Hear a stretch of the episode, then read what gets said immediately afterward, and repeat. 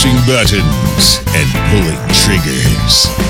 This is Gun Funny.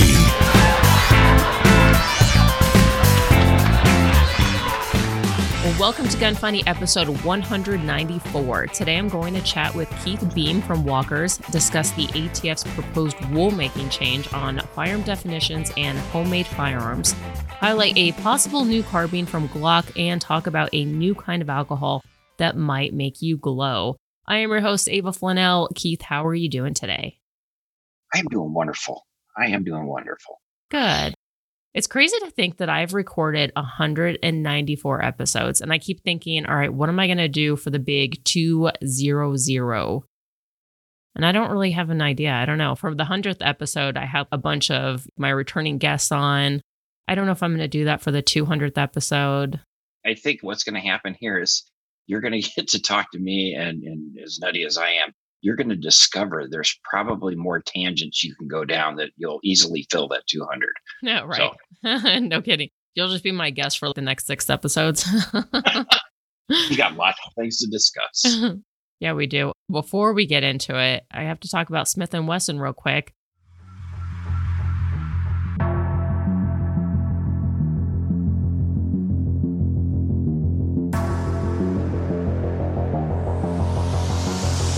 I'm not usually one for wheel guns, but Smith & Wesson posted a pretty epic looking one on their social media the other day. Picture a Roland Special, but in a wheel gun. The model 327 TRR8. It's an eight shot 357, super lightweight since it has a scandium frame, but it also has a Picatinny rail in the bottom of the barrel and on top for the lights and an optic. I've talked about space guns, but this one definitely kind of looks like that space cowboy gun. It's also from the Performance Center, so the action and the trigger are tuned as well. Definitely kind of catches your eye, especially with a more modern look for a revolver. Check that out and a ton of other amazing guns at smith wesson.com.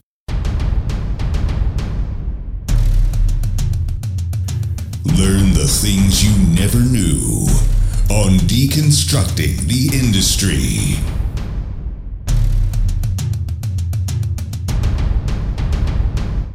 Before we talk about walkers, tell me a little bit about yourself and what got you into this industry. All right. Actually, what got me into the industry was my love and passion for chasing turkeys with archery equipment. I was a traditional archer at that time, and I was always trying to hide behind trees and I wanted to build a blind and I struggled and I did the spring steel blinds that are out there today. I did those back in 1990. And lo and behold, when I was working at WW Grainger, I was in Fort Collins, Colorado, managing that branch there. I ran into a gentleman who had a patent on a hub system. And I was getting ready to launch a company called Double Bull Archery and it was dart targets for archery. So you could play cricket in 301 with your recurves. And my business partner, Bruce Johnson, and I, he was from Minnesota. He worked with me at Grainger. We had had all these targets printed, and we were getting ready to just, you know, spread the spread the news that you can now pin one of these up and play 301 in cricket with traditional equipment, and it'd be, you know, just kind of a fun way of doing it. Well, when I ran into this gentleman that had the hub, I'll make it a long story short. I bought the patent rights off of him. Brooks and I did and we formed a company. It was called Double Bull Archery. And we were the first hub style, those tents, those hunting blinds you see that have a hub in the roof and the four walls. And there's hundreds and hundreds, there's millions of them out there now. I was the founder of all of that. And that was back in 1993. So I brought commercial ground blinds to the hunting industry. There was two other ground blind companies that were out there and they were very regional. So we timed it perfectly. Not only did we have this super cool apparatus that took six seconds to set up with no extra parts, mm-hmm. you didn't have to worry about placing anything together. It also led itself to being like the fastest growth company I've ever could have imagined. So we both ended up leaving WW Grainger and took on double bull archery, full blast. Uh, we both left our jobs in 1995 so in 1995, we had double bull archery. In 2007, I sold the company to Primos Hunting Calls. I stayed with Primos Hunting Calls till 2015, where I launched a kids book line called Drake's Adventures. It's an interactive sound book series of two little bow hunts. Uh, little boy was with his dad, and I had the third one in queue. But I designed a couple broadheads, and I was introduced to new archery products, and I went on board full time with them. And then GSM acquired new archery products. So, in the umbrella of GSM is Walkers. And Bob Walker and Eddie Castro were great friends. And Eddie took over Walkers quite a while ago and has built it into what it is today. That's my world in this industry is I, I formed the first hunting blind company. Wow, that's really impressive. Going back, you said you designed broadheads. Yes. What is yeah, that? The, that's the thing that goes on the end of your arrow. That's the sharp instrument that's on the front of the stick that Oh, ends all life. Yeah, there's millions of different broadheads out there, but I came up with a couple new patented ideas and new archery products, went over there. And rather than just selling them the idea and doing royalties, I went to work for them. Yeah. And that's their GSM. They acquired us in 2017. So I've been with GSM four years now. wow, that's really impressive. And then also the children's books, that's also really cool because the only other, well, actually, no, I know a few people now that have written children's books that are around hunting and guns and stuff like that. Are those books still available? Yeah. Okay. Yeah, if you go onto Amazon.com, it's uh, Drake's Adventures, apostrophe S. Uh, there's Spring Thunder, which is a basically a true story of me taking my four year old. and You'll see the picture on the inside of the cover. We go on a turkey hunt, and I took him to South Dakota. And being four years old, he was the perfect height to be standing right in my ear as I'm sitting on a low chair in a hunting Uh-huh. blind, drawing on a turkey. And so when I completed that, I, I got to thinking, well, you know, he's reading Pixar, he's reading Disney, you know, Monsters Inc. and and Cars, these these anti-hunting groups or these, you know, different people from my views, I should say. And I'm reading them these sound books, and I, I got to thinking, well, why can't I do a sound book with all the actual real sounds of a real hunt and mm-hmm. what Blake experienced? My son's name's Blake. That's what got the Spring Thunder started. Same year, October of 2014, I took him with me on Halloween down to my farm in Missouri. And we had got pictures of this buck. It was the biggest buck on our farm. He always had his picture taken behind this big fox spider spider web. And it was really cool because there was this giant spider web, and here's this massive buck. Wow. And I took him down there, and on Halloween, with him standing right next to me in my ear, I arrowed Spider, the, the buck we called Spider. So it was really kind of a neat experience. So both of those books are based on uh, really on true stories. Mhm. And then the third book, which never made it to fruition, you know, I put these out in hardbacks when everything should be downloadable. So it kind of the company kind of stagnated. We got some got some momentum going again with it, but the third book still has not reached press yet but it is the introduction of his little sister Cricket, and they are going duck hunting on Grandpa's pond. So I'm looking for somebody to help me get this thing and do it in an interactive form, but do it in a downloadable form. So Mhm. Nice. I like that. Okay, let's talk about GSM. When Yes. were they founded? uh, 16, 17 years ago. Okay. And then walkers. For those who aren't familiar with walkers, which I'm sure people are familiar, they're pretty much everywhere. But one thing that I notice is people don't always pay attention to the brand of stuff that they're using. But what does Walker specialize in? Walker's is probably the preeminent amplification, suppression, noise protection hearing company that's out there. You know, it used to be Walker's Game Ear, Bob Walker's Game Ear, and you had this little foam thing with a tube. And he was, uh, you know, an audio kind of engineer that knew that he could amplify. He could help, you know, people that were hard of hearing hear better. Mhm. And uh, throughout the years, sound activated compression is one of our patented features that we have, which is nanoseconds. So when a sound, so you and I are talking just like we're doing right now, we can do this at the range wearing our earmuffs. We can hear everything perfectly. We can whisper to each other. You know, we can turn that volume up up to five, six, seven times what you know the ambient noise really is. But then when there is a loud bang, the uh, sound activated compression shuts down the damaging part of that sound. It doesn't shut it all the way off like this. Mhm. You know, if you're having a conversation, it brings it down to a point where your hearing is protected.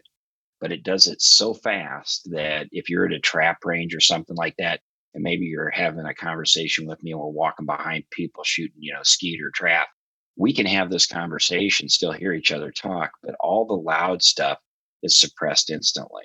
Nice. And I like that because especially as an instructor, when your students are using actual earmuffs and they're not electronic and you're trying to explain certain things and you have to talk extremely loud and you're still not even sure if they understand or if they hear everything that you're saying, the electronic ones just make it so much easier.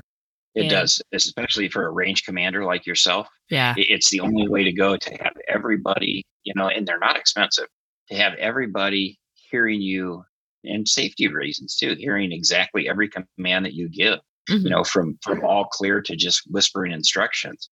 You know, and it's it's one of those things that's just beneficial.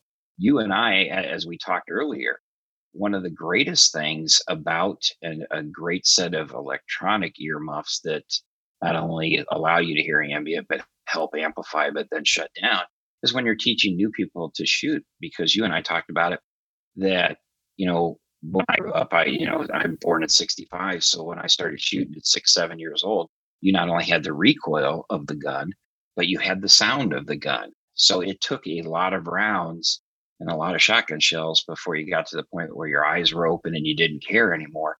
And now, as I teach my kids and teach other people to get into the shooting world, it's very advantageous so that they don't hear that loud bang. Mm-hmm. Okay. They're not frightened by the sound sure their shoulder gets a little bit of a jar, you know, or they get a little bit of that recoil or feel the power of the gun, but it's not that dual, you know, recoil and loud explosion all going off in their head at once. Oh yeah, absolutely even when I take students to the range, I tell them it's mandatory that they wear ear muffs as opposed to just the disposable ones, just for that reason. Especially as a new shooter, they're usually kind of timid because obviously it's a foreign object to them. So if you have half a brain, you're going to be timid and kind of, like, oh, okay, I'm going to be cautious. By taking away some of the things that could be scary for some students, it obviously helps, even from an instructor's stance. I completely agree, which is another reason why I'm also in favor of suppressors because even though it doesn't take away the noise 100%, contrary to what the movies like to say or make you think, but it definitely lowers it so that it's a lot more enjoyable for you to shoot as well as other people around you. You were talking about suppressors. I, have got one that uh, we shoot subsonic 22 rounds through a suppressed gun. Oh, and it seriously is one of the funniest things. It's like somebody breaking a toothpick. Yeah. It's to teach somebody how to shoot and get them interested in my my daughter will wear my pocketbook out going through bricks of 22 if i let her sit there at the gun club long enough. And it, it's one of those things you don't have that loud explosion you know there's very little recoil at all you know mm. with a 22 so it's it's it's a great way to make it a training aid. Yeah definitely. Let's talk about all of the different ear pro that you guys have and what sets one from the other. Well, we have a full line of passive, and those are the ones that are just going to block noise. They're going to have a little higher noise reduction rating because they are not designed to help amplify, absorb, and then suppress all at the same time. They're mainly just to they're perfect for the guy that's going to throw them on and go out and weed whip or chainsaw mm-hmm. by himself that just needs to cut that excess noise down. Oh yeah. In fact, I was on an airboat a few days ago and it was extremely loud and I was using electronic muffs, but I just kept the electronic part off because it was so loud. Yeah. And yeah, they definitely have a place. Yeah, they truly do. You know, when you get into the electronics, one of the things that Bob Walker was trying to help the community with was the people that, like my father, you know, he was an Army Ranger, so he's fired a lot of rounds, but he was also a foreman at uh, Caterpillar out in the shop, and he, he'd lost a lot of his hearing. And it was one of those things that if he put that in when we're turkey hunting, you know, he could hear that turkey gobble finally, mm-hmm. you know, rather than me just point pointing him wonder if his son's telling him the truth or not. You know, so one of those things that was the whole purpose of that, you know, and, and now as you get into amplification, it not only amplifies, but it suppresses. So there's a time and a place. So the electronics have come a super long way and they've gotten so efficient at uh, destroying loud sounds that the comfort rating is up. Uh, we have them from two microphones, which are your normal razors, to a quad mic, which is a uh, four omnidirectional microphones. Because a lot of times when you're wearing amplified hearing protection, you can't necessarily tell where that sound is coming from. Mm-hmm. And with the quad set, which is really designed for hunting and stuff like that, you have surround sound. And it is unbelievable, especially for people that have good hearing.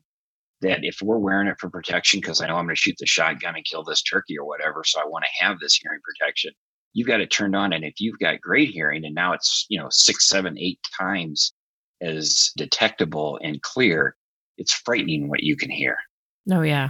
Okay, I'm going to take a quick break, real quick, talk about SB Tactical.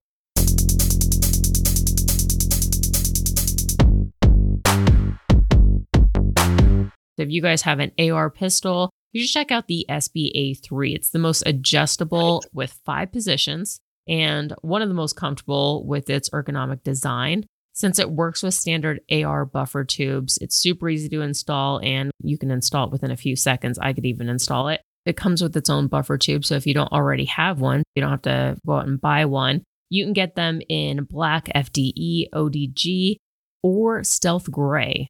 The whole kit, which also includes, like I said, the buffer tube, it goes for $169.99. But you're going to use the code GUNFUNNY15 and that's going to get you 15% off. Check that out at sb tactical.com. They have a lot of other great braces. And again, like I said, sbtactical.com. Tell me about the in the ear electronic earbuds, which seem to be increasing in popularity. The one thing that I've had issues with though is I love the idea and I have Apple earpods. Yeah, earpods. Mm-hmm. And I gotta say, the earpods are probably the only in the earbuds that have actually worked for me because it almost seems like the minute you put it in, they just manually sort of cling on. But any of the hearing protection that I've used, I've had issues. It just seems like you really have to work on really inserting it well in order for it to work, or it seems like it doesn't protect your hearing as well, or they tend to fall out. I was using some the other day and I was shooting and it was for a competition and it was kind of coming out one of my ears. So it felt like I wasn't even wearing hearing protection. Oh man, I was almost hesitant to just keep pulling the trigger because it just killed my ears every time. I'm sure I'm not the only one who's had issues with this, but have you figured out a different way to sort of design these to prevent all of that stuff from happening? Yeah, we have uh, two of them that I'm going to talk about. The one is our top of the line it's the Silencer 2.0. And it's not similar in shape, but it works kind of like the AirPods do. The neat thing about that unit, it's the inner ear. It has an ergonomical touch pad on it, you know, so you can answer phone calls, you can play your music, whatever. Uh, you can also control it all off your phone with the app. But it has a little hook loop that goes into that front little gapped area on your ear, that little fold over area. So not only does it fit really nice and it comes with three different size foam pads that are going to fit into your ear and you pick out the one that you like, but it also has that little like finger hook that'll come into the front of it. So it really locks that in securely. So when you're doing three gun competition or something, and you're running around, the last thing you want to have is for that to happen and drop out. Mm-hmm. So that's the Silencer 2.0. The other one that I really like is this Razor XD. it goes around your neck and then it has two retractable cords that you put in your inner ear. Okay. And again, you can get that with Bluetooth as well. And you're going to be able to answer your phone calls. You're going to be able to listen to your music or whatever. But when you're done, you just hit these little buttons on the side and it retracts the cords and pulls those earbuds right up against your little neck strap. And it's not uncomfortable. You know, one of the great things about inner ear or around the neck stuff like that is if you're in a real hot environment, let's say you're shooting out in the desert or whatever in the summer, you know, wearing earmuffs, it's very hot. And it doesn't matter if you've got, you know, great bands on. We have our cool mesh band and stuff like that, which helps eliminate a lot of that kind of poly type warm, sweaty feel, you know, of a headband. But those inner ear ones, you know, you're going to be able to wear your hat and that's it. And you're still going to have that amplification and you're still going to have that protection. Mm-hmm. Nice. And then let's talk about the decibels. Yeah, it's noise reduction rating. Okay. It's NRR. Really. Most of them are going to run 23 to 26. The ones that are the inner ear can go all the way up to 31, just depending on which test is, is uh, there, which is almost equivalent to foam earplugs. Mm-hmm. We do have the bone conducting system, and that sits on your back of your head, loops over your ears, and uses your uh, inner acoustic meatus trumpet bones or trombones or I, i'm not a doctor so if i said that wrong don't hold her or me against that but it uses conduction with the bones so you can go ahead and roll up foam earplugs which are the highest rated noise reduction things because they expand and they seal off that air that's coming into your eardrum Mhm. so these can amplify as well and they use that nanosecond noise reduction if there is something that's loud so that's another way of enhancing your hearing, helping you hear, but then protecting it as well. Oh, nice.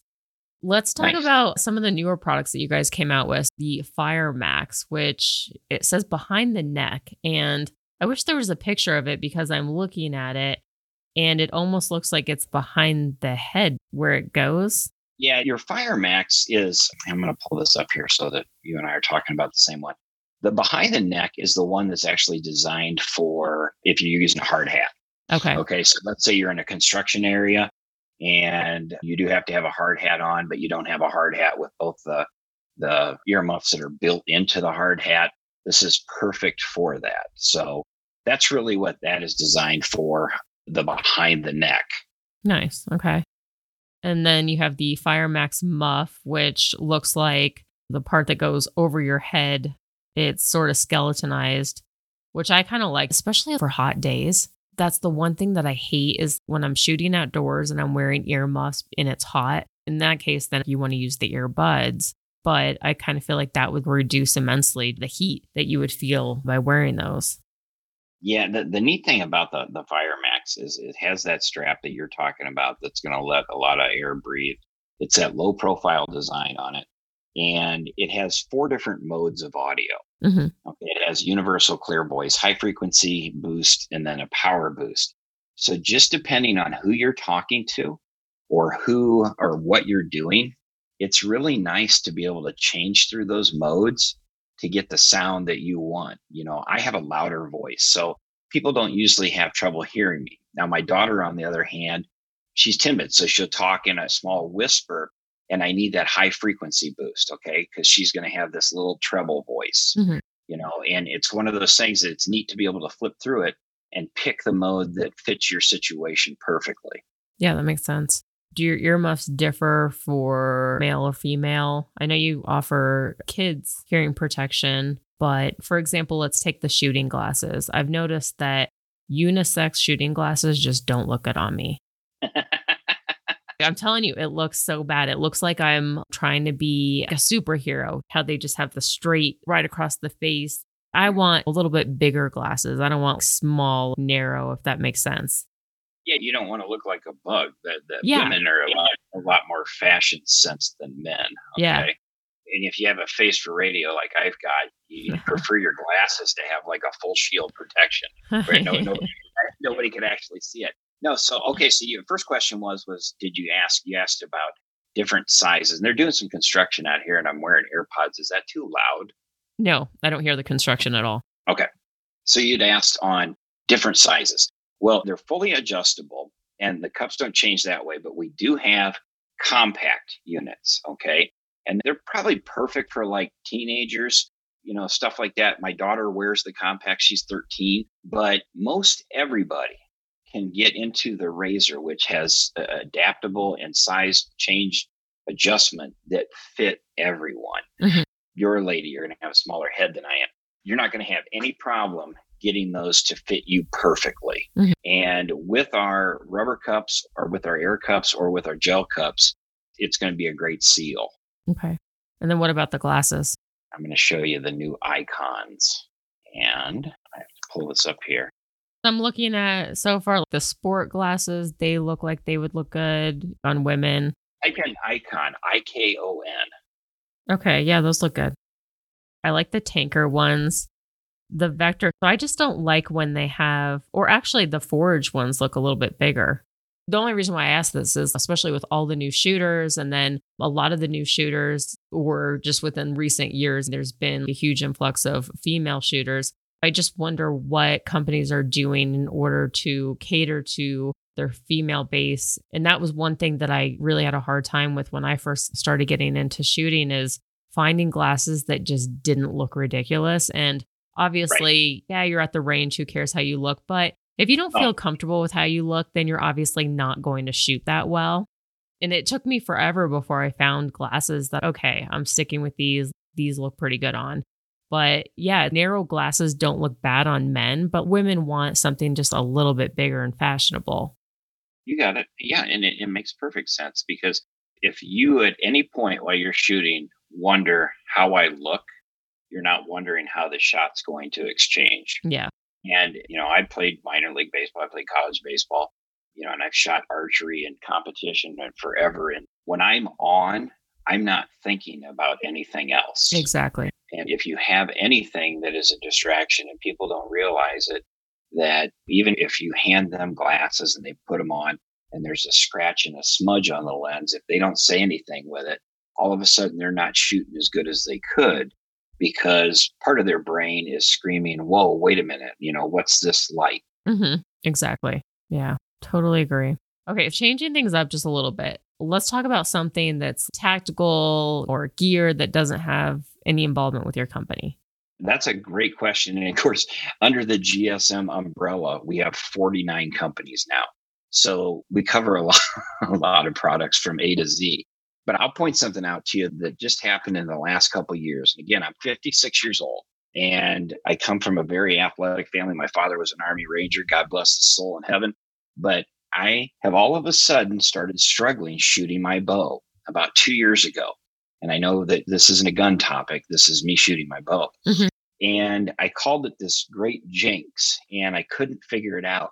I was hitting animals and recovering them, but I wasn't hitting them where I wanted to. I wasn't hitting targets where I wanted to. Every time I would draw down on something, it wasn't quite right. Just like what we talked about about the glasses. Yeah. And I wasn't seeing the shot perfectly clear. You know, I was executing good form, but I my, I just couldn't bury a pin, and and we call that that in archery. It's you know picking a feather out on a turkey, or it's picking out a tuft of hair on a deer, so that we execute this perfect shot and I couldn't put it together. So about four weeks ago, and this has been like an ongoing two and a half, three year nightmare for me because I went from being this archery assassin and being in the industry and being blessed enough to run around the country with Primos and with Double Bull and whatever, and now at GSM that I all of a sudden struggled. I missed things. I missed chip shots. I mean, shots that I would never miss and I practice at super long ranges so that I shoot my bow at 70, 80 yards and, and just knowing that when something walks out at 20, it's a chip shot in mm-hmm. my head. Yeah. And I could not execute these shots right. Well, I wear contacts and my vision has gotten worse as I've gotten older. And I'm so used to having 2010 vision. And that's what God blessed me with when I was in high school and college I could see the seams of a fastball. I could see the dot on a curveball. I, I could just melt this ball no matter what you threw to me. I could see it. And as I worked through, you know, working in front of computers and doing editing and whatever, my eyes got worse. So I kept stepping up the power of my contacts. So I had that 2010 vision so that I could see a gnat mating on a water tower at the other side of town. And it was one of those things that it was great because I had this crystal clear vision. I would hunt with people and I'd be like, look at that deer way over there. And they were like, I don't see where you're looking. And I'm like, grab your binoculars. I can see it. Well, I pulled a contact out and it was bothering me. And I just decided to go ahead and shoot my bow. And I drew up, and this is my dominant I'm left handed. And all of a sudden in my peep sight, there stood my pins perfectly clear. And I said, Oh my God, I've upped the poundage of my magnification in my lens so that I could see super far, but I've ruined my nearsighted vision of being able to pick my pins out on a target. So I immediately called my eye doctor. I went in there, and when I drive, I have a different prescription than when I hunt now. and I've dumped the power down where, you know, when I peeled the contact out, I could see my pins really good, but the target, you know, 60 yards away was fuzzy. So I knew that there had to be some kind of point of diminishing return that I have to, you know, bump this up to. So my technical tip to people is, is if you get older and your vision or you're younger and your vision is changing, you may have to wear a different prescription than you drive with. And I'll give you an example. I was a minus 275 in my left eye when I could see, you know, mats on a water tower. And now I'm down to a, a minus one, but now I can see my pins. I can see the machined metal part. I can see the fiber optic dot. And it's not that big when you're in scoped rifles because you can always use your diopter and you can focus to your eye. Okay. So it doesn't play that part with it necessarily. But if people are shooting iron sights, or if they're shooting open sights and all of a sudden they're wearing the super power magnification that's great for 600 yards away but when they pull their pistol down or they throw their ar up and they go to look at their dovetail and it's fuzzy then you've lost something. So keep it in mind if, you, if your shooting has gotten worse or it's something that is acting up that it just doesn't seem right play around with your contact power when you're shooting like I said, it doesn't really have to deal with, with scope shooting, but mm-hmm. open sights, archery, anything like that. And it's been this last three or four weeks. I know that anything that walks out in front of me is dead. Wow, that's so. crazy. I also wear contacts and I am so blind. It's embarrassing to even admit, but I'm a negative six, five or something. yeah, it's so bad.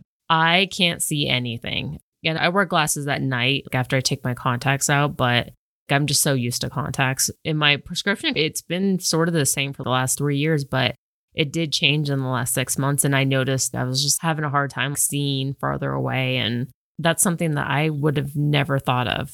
Yeah, it's really puzzling to me. I try to think that I'm fairly intelligent and very logical that it wouldn't go, why can't I see my pins? Yeah. Why? And, and it wasn't until I peeled that contact out that I threw that bow up there.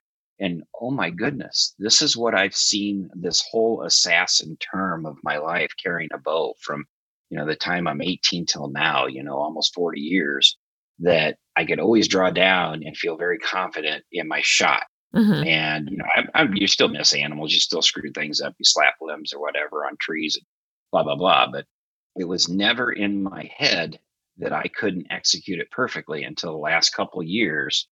And I had gone to a new eye doctor, and you know, as they flip the things, they're like, "Is this clear? Is this clear? Is this clear? Is this clear?"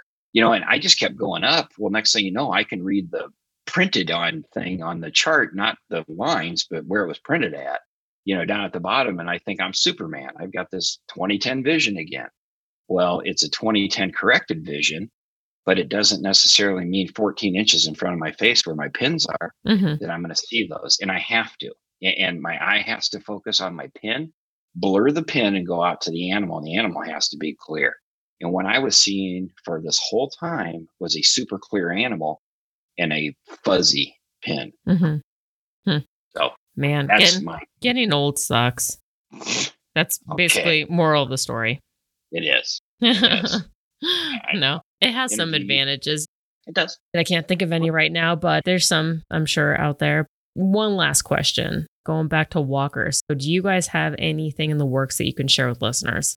Um, no, pretty much. If you click on the new button on walkersgameear.com, and that's gameear.com, the new button has the new tab that's out there. And those are brand new products for 2021. And that is the Fire Max and the digital and we have a tactic grip series, which is really cool. It's got a great rubberized thing. We got new uh, walkie talkies, and then uh, we have that passive, the Max Protect, and that's a 28 noise reduction. That's what I was talking about for running it. Nothing that I am privy to. Mm-hmm. You know, I'm not in our engineering firm. They are always working on things, and they are always pushing the bar to new levels. Yeah. Um, us in the product innovation design side uh, don't necessarily know uh, what our electronic engineers and, and, our audio engineers are coming up with next.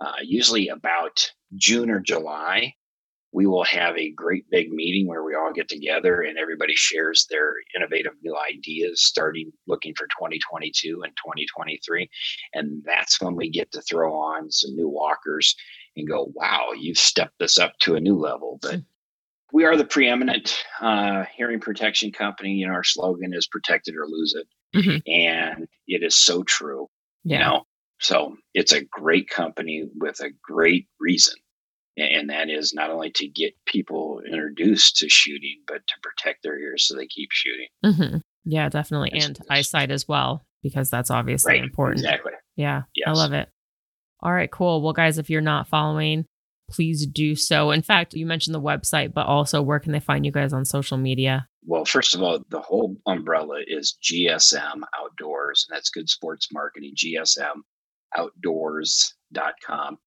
and you can explore our brands and you'll see all 49 of them.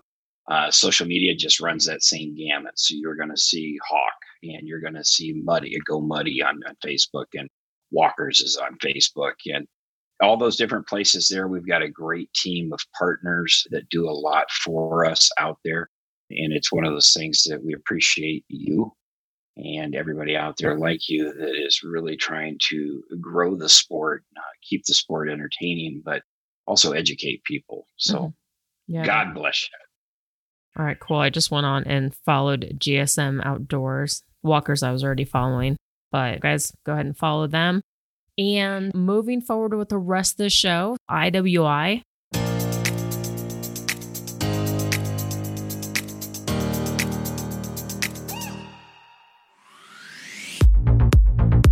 I'm actually kind of bummed. I haven't had a chance to try one yet, but I keep hearing really good things about the Zion 15 from IWI. That's the AR 15 that they came out with.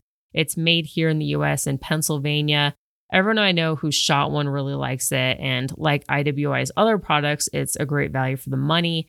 It's got upgraded features beyond the standard ARs, including the M-LOK forends, the B5 grips, and stocks, or the SBA3 brace if you get the pistol version. It also has super accurate chrome moly barrel, and MSRP on these is only $8.99, which is pretty incredible, especially for today in 2021 prices. So you could check those out at iwi.us. Remember, while you're there, if you find any accessories, swag, mags, any of that good stuff that you like, use the code GUNFUNNY15 and that gets you a 15% off. Now it's time for politics. Politics.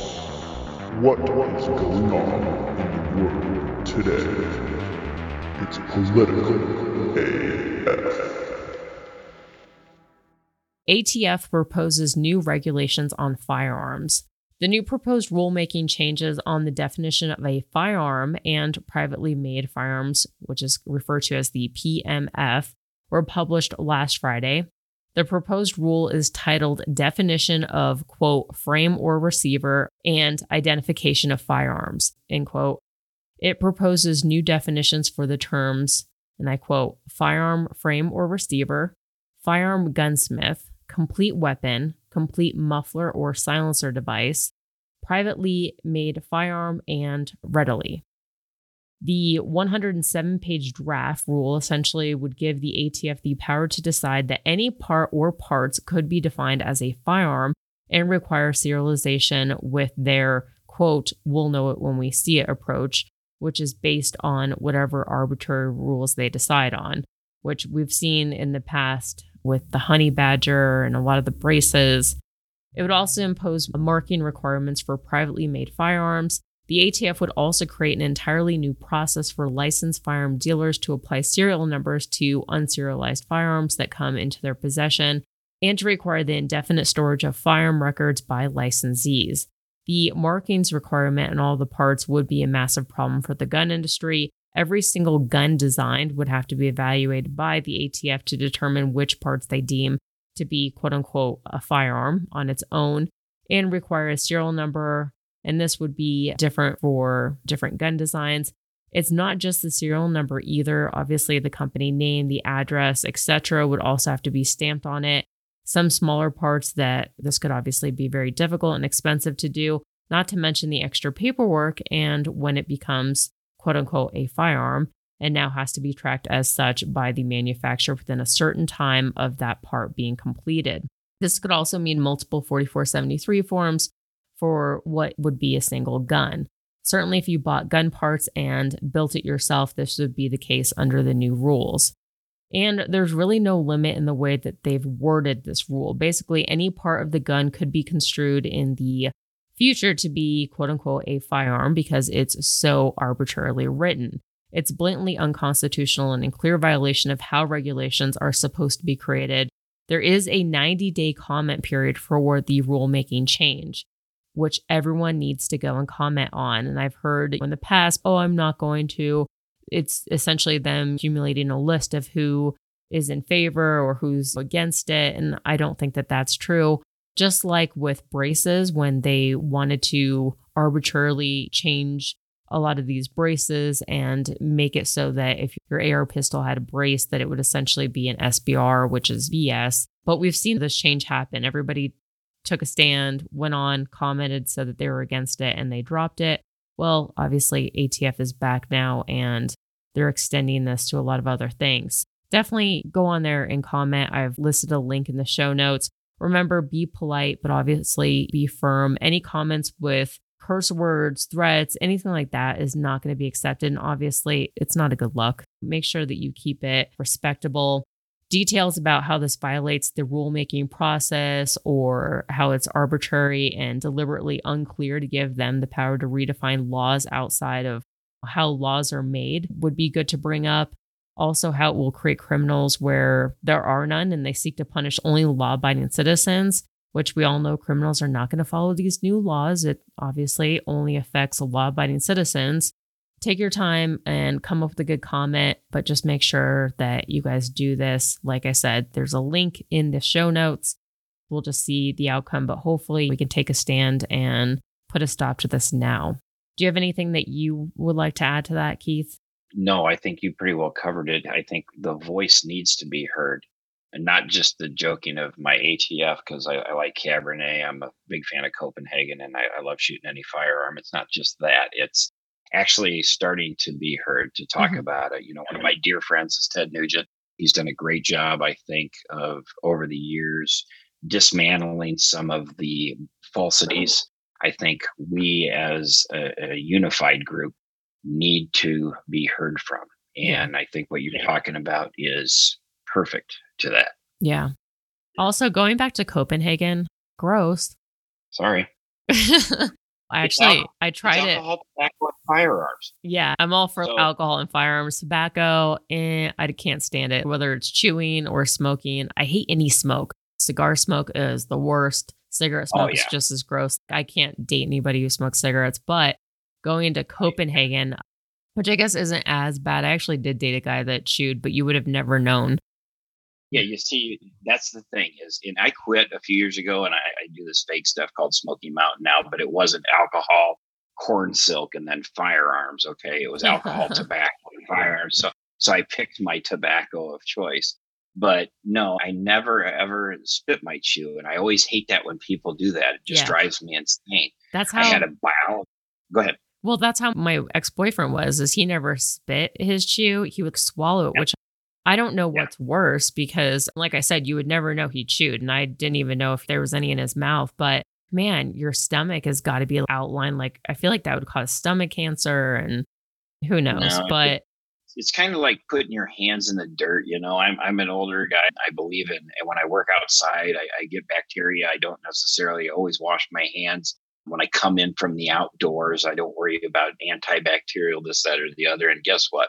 I don't get sick near as much as everybody else does. So I think what we've done when we swallow or chew for 30 or 40 years is you build up a stomach tolerance and a mean stomach that can handle anything. But I could be way wrong. There's probably somebody that's going to comment on their boyfriend died of stomach cancer. Well, I, I apologize for that. Yeah. And, you know, I might also, but I'll wait for God to tell me when I got to go. Yeah, no, I hear you. I did try chew once when I was in high school, and it was that berry blend chew and it was in my history class and we were watching a movie and this guy had some chew so my best friend and i we did it and oh it was the worst and i couldn't even speak because i just felt like my whole mouth was just filled up with saliva And one guy, oh, asked the teacher. The teacher sat next to us, so we couldn't even spit. That's why it was filling up. Because, oh God, what do we do? And we couldn't spit because the teacher was right next to us watching this movie. And so our friend asked the teacher if he could use the restroom. And I, mm, me too. And so I went to the bathroom and spit it out. And it definitely gave me a buzz. I was, and I was just all over the place. Whereas, yeah, it was pretty crazy. And then my best friend, she wasn't able to go to the bathroom. So she had it in her mouth the entire time. I felt so bad. And I got to say, for six months after, anything that smelled like berries, jam, just anything. I just remember thinking somebody was making a peanut butter and jelly sandwich next to me, and I could smell the berries and the jam, and it just made me sick. To this day, I've never tried it again, never plan on it. And oh, it was just disgusting. Well, that's gold. You know, we took your great show and then we went into tobacco, but we, we didn't we didn't come up with the acronym, did we? No, we didn't. And really, do you ever see ATF really getting involved with tobacco or alcohol? It's only firearms that I ever hear. Right. Yeah, Right. It's interesting. Yeah. And as you age, you'll love a good Cabernet. I mean, I do. I love wine. I could drink that. In fact, I had some last night. Really good. Uh, actually, one of my favorite bottles. This is a Pinot Noir, but it, that Meiomi, which Uh-huh. is Yeah. really for the price and the quality. It's mm, I don't know. Let's say it's twenty dollars a bottle, but uh, it's so good. It's definitely an easy drinker, and it tastes good. Yeah, I watched Shark Tank for lots of years, and Mr. Wonderful always talked about, oh, you know, that's like a 2010, you know, Mont Blanc or whatever, you know, and you're like, what is he always talking about? But then as I've gotten older, I've hit wines. We had a 2012 Dry Creek out of Napa Valley, California, and we knew it in 2015 that it was this is spectacular. $20 bottle of wine tasted like a $300 bottle of wine, right? Mhm. So we bought as much as we could find. And we just recently ran out, uh, and we were building up quite the reserve of it. Mhm. And we just recently run out, and now it's like 2017, 2018, 2019. And you're now I know why Mr. Wonderful said he had a thousand bottles of something. Right? Because if you really like something, yeah, it's hard to beat Yeah, I hear Yeah. you. after this conclusion, I've, I've come to this that I should wear some electronic muffs right now. I should go drink and go have a chew somewhere and sit down and, and listen to fireworks. Yeah, there you go. okay, but we still have a little bit more of the show to cover. Don't get too Right. excited. You're not out of here just yet. I'm not out of the woods yet. Yeah. In fact, we have to talk about Manticore Arms.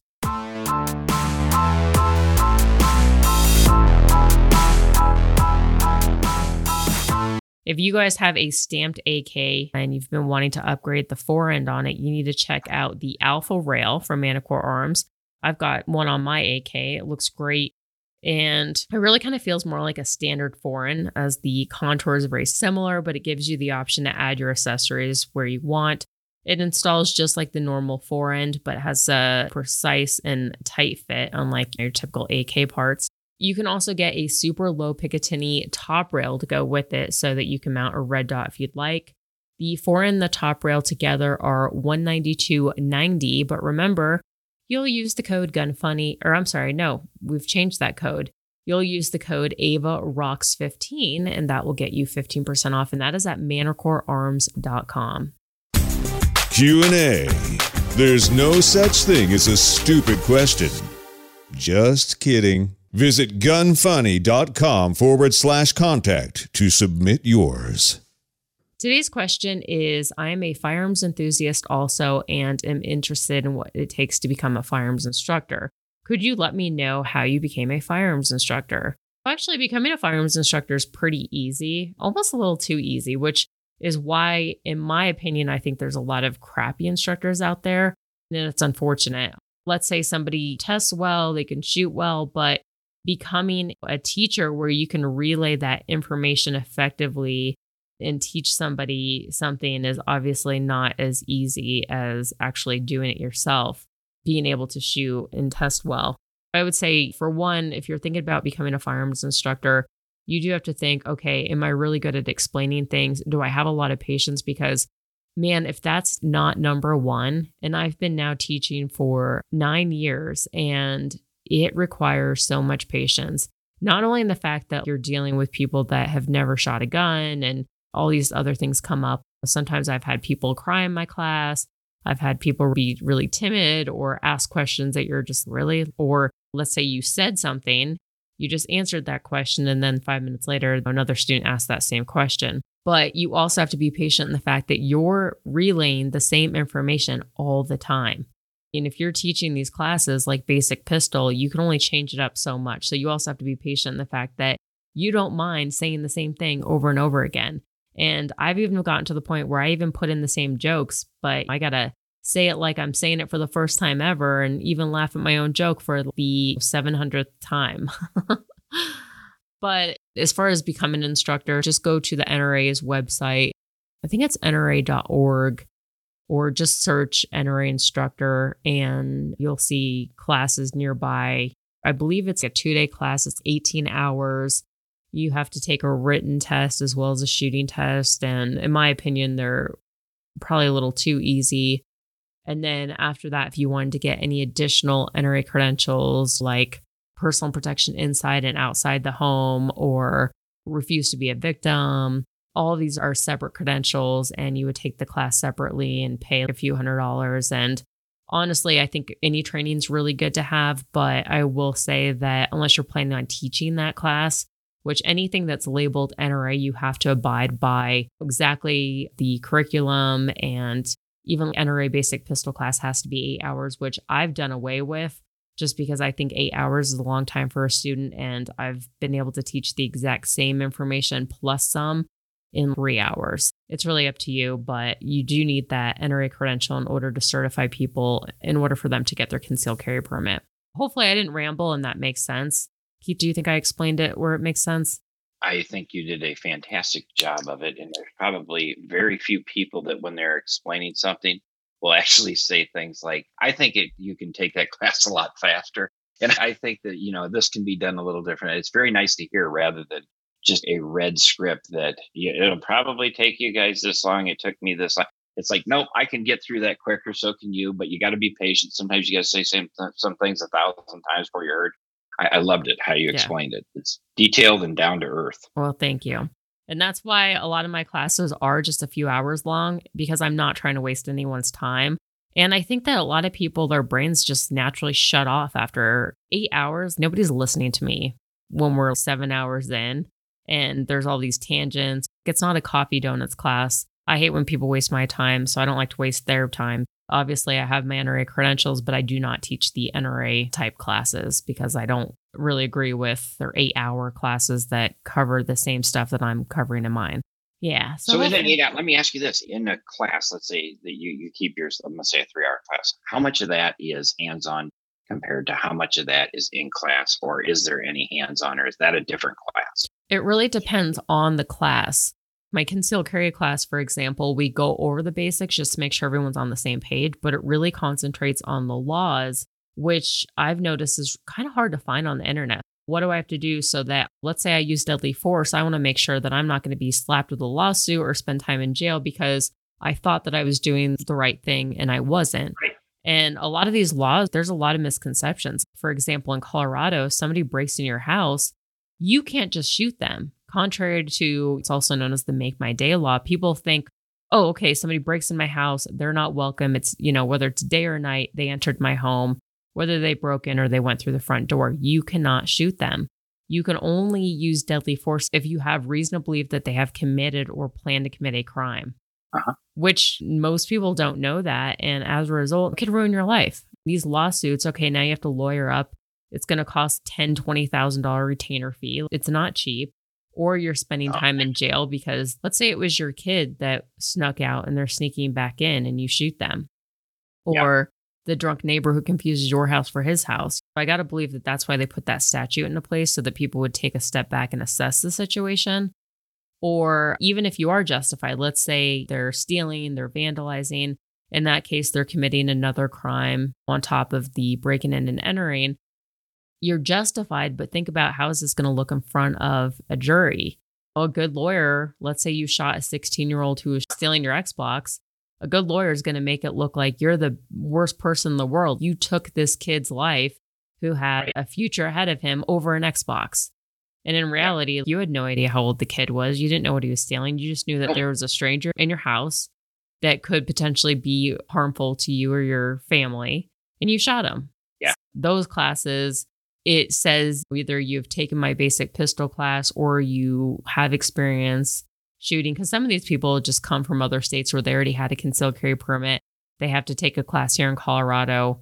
They don't accept outside training. So in that case, it doesn't have a lot of hands on, but I go over the laws, which I think are useful for students. They're very useful because, you know, I live here in Wisconsin and we border Illinois, but it's not a reciprocating state as far as concealed carry goes. Yeah. And I, you know, new archery products, when I was designing broadheads, I used to travel back and forth. So here I am in Illinois, here I am in Wisconsin. And I had to do so many things to make sure that if I was pulled over, I was not in violation. So just be cognizant of exactly like you're saying. Mhm. Learn what what states are what Yeah. and what you can do in some of them. You know, I did read a, I think it was a Supreme Court ruling on Illinois. If you, because your gun and your ammo have to be separated Yeah. in the state of Illinois, yeah, unless you, you know, Doesn't- have. Uh, Doesn't your gun have to be disassembled as well? it has to be made. uh, Same, same thing with your bow. You have to put a cable tie on the strings and- the cables so that it's um, not actively available or Yeah. whatever. Okay. but I in in my truck, you know, I like to have my gun and it's not hot, but my my magazine's loaded in in there, and I, I that's how I drive around. And I, I read that in the state of Illinois, if you do lock it in the glove box and you have your ammo in a different spot in your car, you're okay. I've read that because I always wondered because I've carried, I've always had to carry an actual like uh, you know Plano gun case Mhm. and put my pistol in there, run the cable lock through the barrel and lock it up, and then have my clip in a different spot. Just wondering, you know, if I get pulled over, yeah, there's a weapon in here. It's you know, it's dismantled or not dismantled, but it's not usable right now without a lot of different steps. So just be cognizant of that. Be be smart and wise of that. And don't just always assume because unfortunately in this day and time we are not always innocent till proven guilty. Exactly. There's a lot of things that want to prove us guilty way before we can prove our innocence. Yeah, I completely agree. All right, primary arms.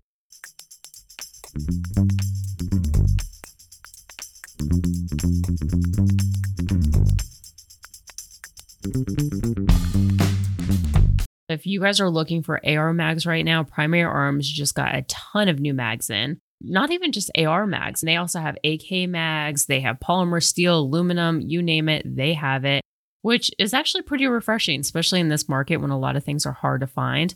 The tried and true Duramags with the Magpul followers, they have those for $14.99. The Steel AK mags for $12.99. Pretty affordable, especially I gotta say, I appreciate them not hiking the prices, which I feel like everyone's doing now, considering it's definitely refreshing and it's nice to see that they have a lot of these things in stock. Also, if you're needing a new optic, you should check out the Primary Arms optics. I actually just got a package today with a bunch of Primary Arms optics, and I'm really excited to get my hands on them. But if you buy a Primary Arms optic and you use the code AVA, AVA, you will get a free mount with every Primary Arms optic that you buy, and that is at primaryarms.com. Tacti Talk. Discussing popular guns and gear. Love it? Hate it? Find out now.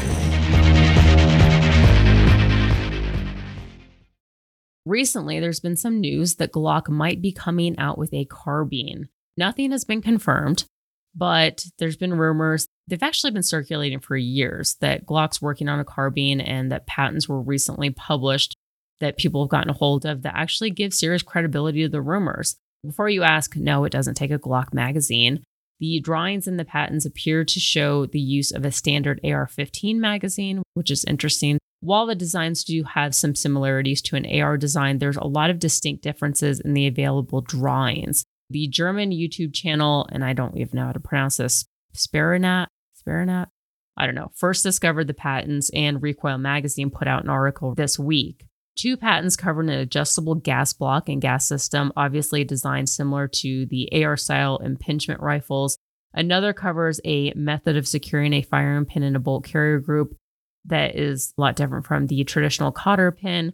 One patent covers a device for clamping barrels in a receiver, which looks very much like a quick change barrel system, which means that you could easily change the caliber and compact takedown capability, which I feel like is right down Glock's alley because they typically keep the same design, change the caliber, or make very few small changes to any of their newer guns. Another shows a different charging handle that's not normal for your typical AR. There are also patents showing different operations for a gas piston gun. And another one of the drawings shows an ambidextrous charging, non reciprocating charging handle. What does it all add up to? Glock's definitely investing in some serious R&D into carbine designs.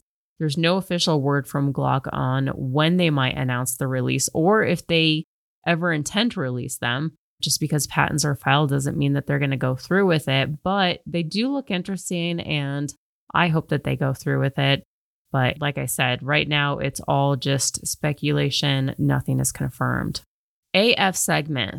Stupid, funny, cool, interesting, awesome, as f- Never mind. AF. Radioactive booze, would you drink it?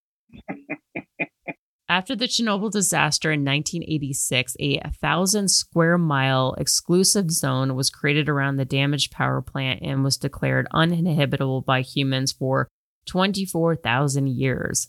Plants and animals are still thriving in the region, however, and over 10,000 people still live there and 6,000 people visit every year. Some areas are more reactive than others, and care has to be taken to avoid exposure. In 2019, a group of scientists and distillers decided to create a bold new booze from ingredients grown in the region to prove it could be safe. Why you do this, I have no idea. It's called, yeah. Atomik booze was first going to be distilled from rye, but has since changed to apples. Both the rye and apples are radioactive before distillation.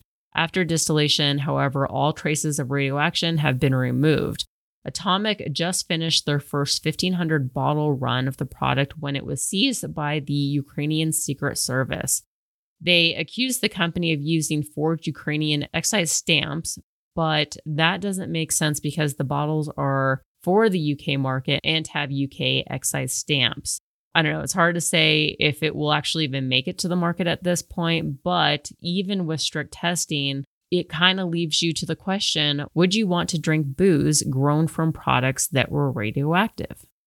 Why? There's enough things out here in the world that cause cancer and I know run that risk of potentially damaging us. I don't know why you would want to up the odds. You know, it seems like it's a statistical nightmare of lawyer proportions. It's frightening. Yeah. Just waiting to happen.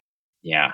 But I watched people on the news yesterday trying to carry gasoline in plastic grocery oh bags and wonder why, why that was failing. So right, yeah, it's it's uh it's not as bright out there as it should be. You know, I know. Honestly, on I, common I, sense. I know, and I've said this previously in other shows, but I am so glad that I don't have kids because I'm fearful of just the stupidity that we see. And even the last two years, this is perfect proof that people don't question things, they don't educate themselves. Nobody has common sense. Even me, I only learned how to mow a lawn four years ago, and even I know not to put gasoline in plastic bags. Did you see the video where this poor lady, she's filling the plastic bag and then it starts leaking. So she puts another plastic bag. And then why would you put this in your car? A plastic bag, a grocery plastic bag filled with gasoline. Why would you put it in your car? You were just asking for it to go everywhere. It's kind of like using Gorilla Glue for hairspray. Oh, I know, I know. Some people just don't want to be held accountable for their own actions. it's so scary. I can't even.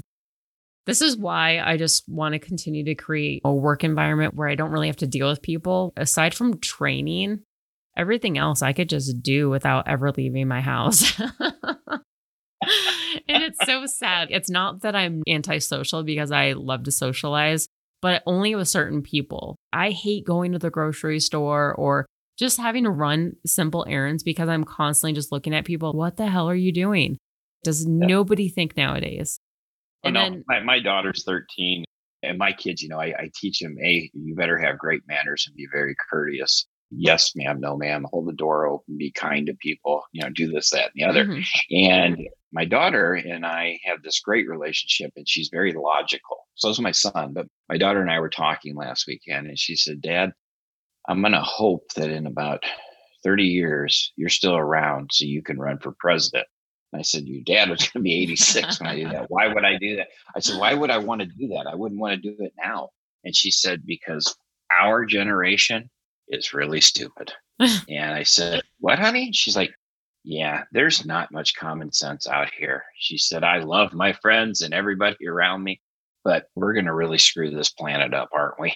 and I said, No, no, between your VR games and everything else, you'll be fine. No kidding. Uh, yeah, she's not wrong.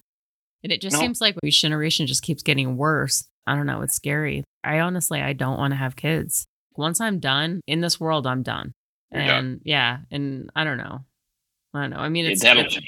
You just watch something will happen in your world, and all of a sudden you will. uh, I don't know. Yeah. I'm almost 35. So at this point, something's to have to happen quickly because I'm not going to be that old mom that shows up that my kid's embarrassed of because I'm wearing Depends or something. Yeah, like like like my son when he goes, "Hey, old man," and I'm like, you know what? That's showing a little lack of respect. He goes, "I mean it the best way. You are old," and I'm like, "All right, that's fine. I'll accept it. Yes, Yeah, I would I cry. understand." Uh, it's one of those things. It's the passing of the torch. yeah, I hear you. Oh. All right. I still cut things on cold steel though, so that's fine. Yeah, there you So- go. No kidding. And it helps that the blade is super sharp, but yeah, Yeah. you still got it.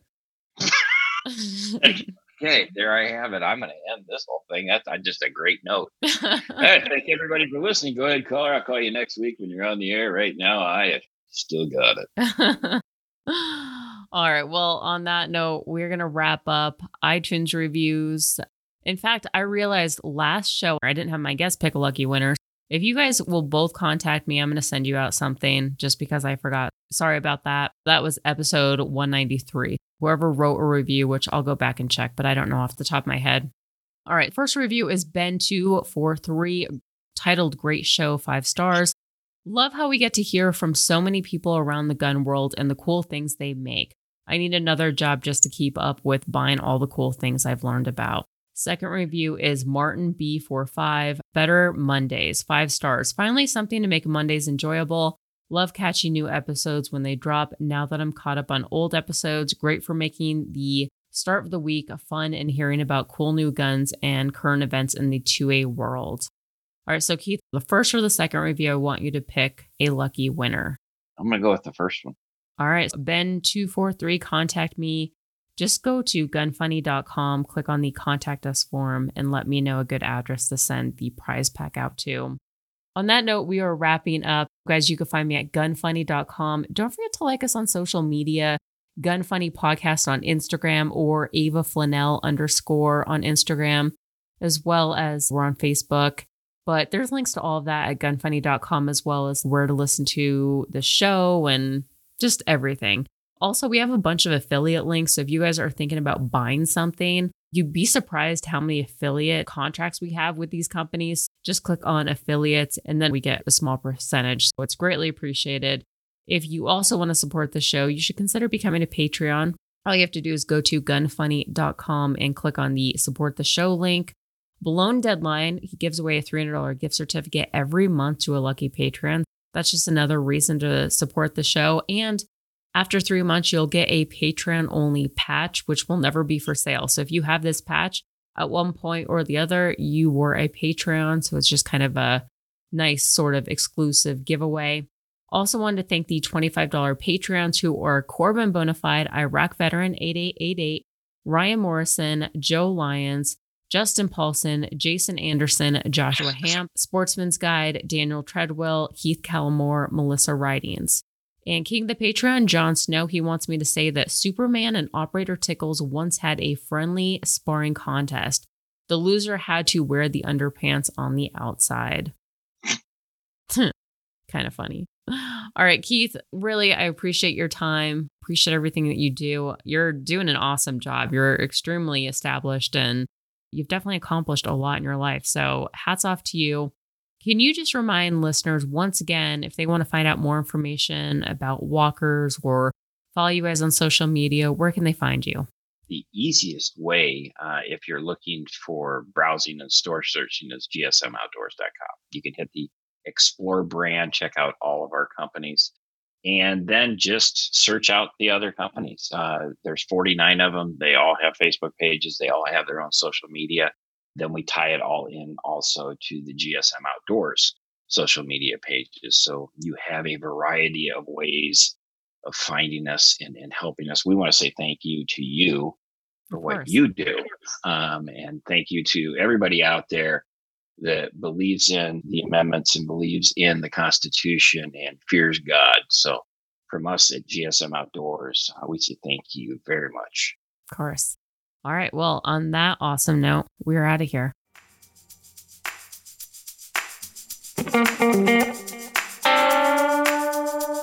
Want to send feedback? Tell us about a company or anything else. Go to gunfunny.com forward slash contact.